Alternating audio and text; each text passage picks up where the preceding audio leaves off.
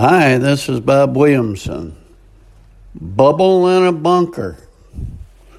A friend of mine sent me the following statistics and a general public safety warning this morning.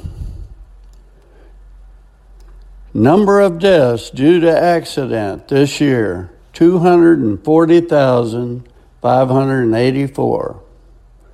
Due to COVID, 240,796. CDC statistics. Oh my gosh! Warning alert, shelter in place, accidents are out of control.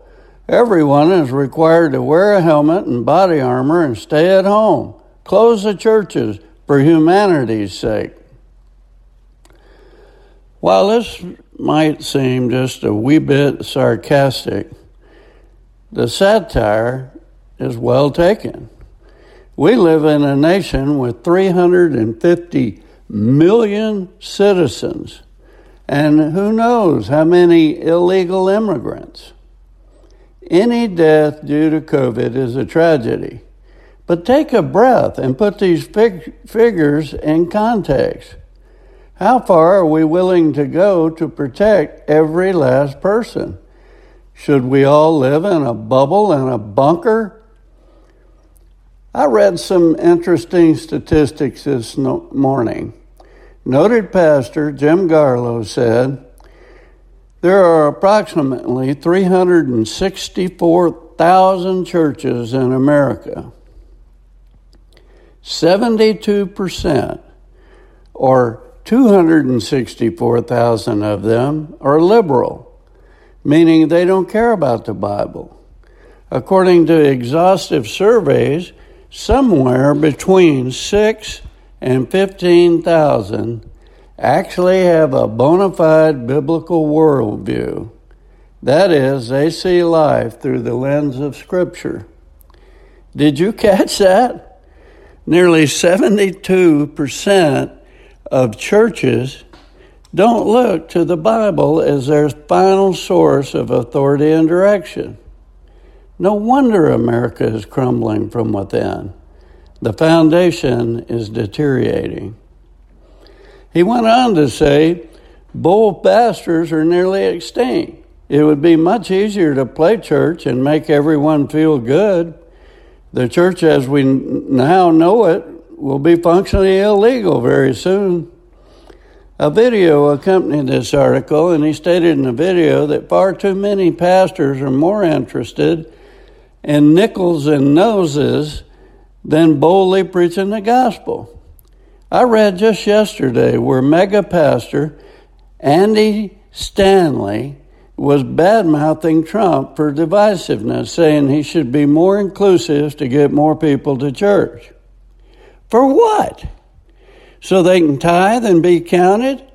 To hear him state that the Bible is not to be taken literally and parts were written by old men who don't reflect God's views today? Most pastors want to go along with whatever comes down the pipe. If the government says to close down their church, like an obedient lamb going to slaughter, they will obey and keep their mouths shut. If they are ever allowed to reopen, one can be assured they will be politically correct and refuse to say anything considered controversial and go against the modern day societal norms and mores. In short, they will refuse to preach the Bible as it is written. Are these pastors embracing sins like abortion and gay marriage in the name of inclusiveness and getting more people to church or in obedience to authorities? Paul states in Romans we should support authority, but we also have a responsibility to support the Constitution, and it's being shredded. I believe all Christians, including pastors, should speak out against immorality and corruptness where it exists, be it in the government or out. And the litmus test should be the what the Holy Bible states and not someone's modern day liberal interpret- interpretation of it. The revisionists of the Constitution and the Bible are not God and did not contribute one whit to the creation or the establishment of the Creator's laws. Don't fall for it. Okay, I've had my say this morning. Please understand that, as I stated, not all pastors act in ways described above. I'm not implying that. There's a remnant, and they are crying out in the wilderness. There aren't enough of them, but it's not too late yet. But we are traveling a slippery slope in giving up our rights as spelled out in the Bill of Rights.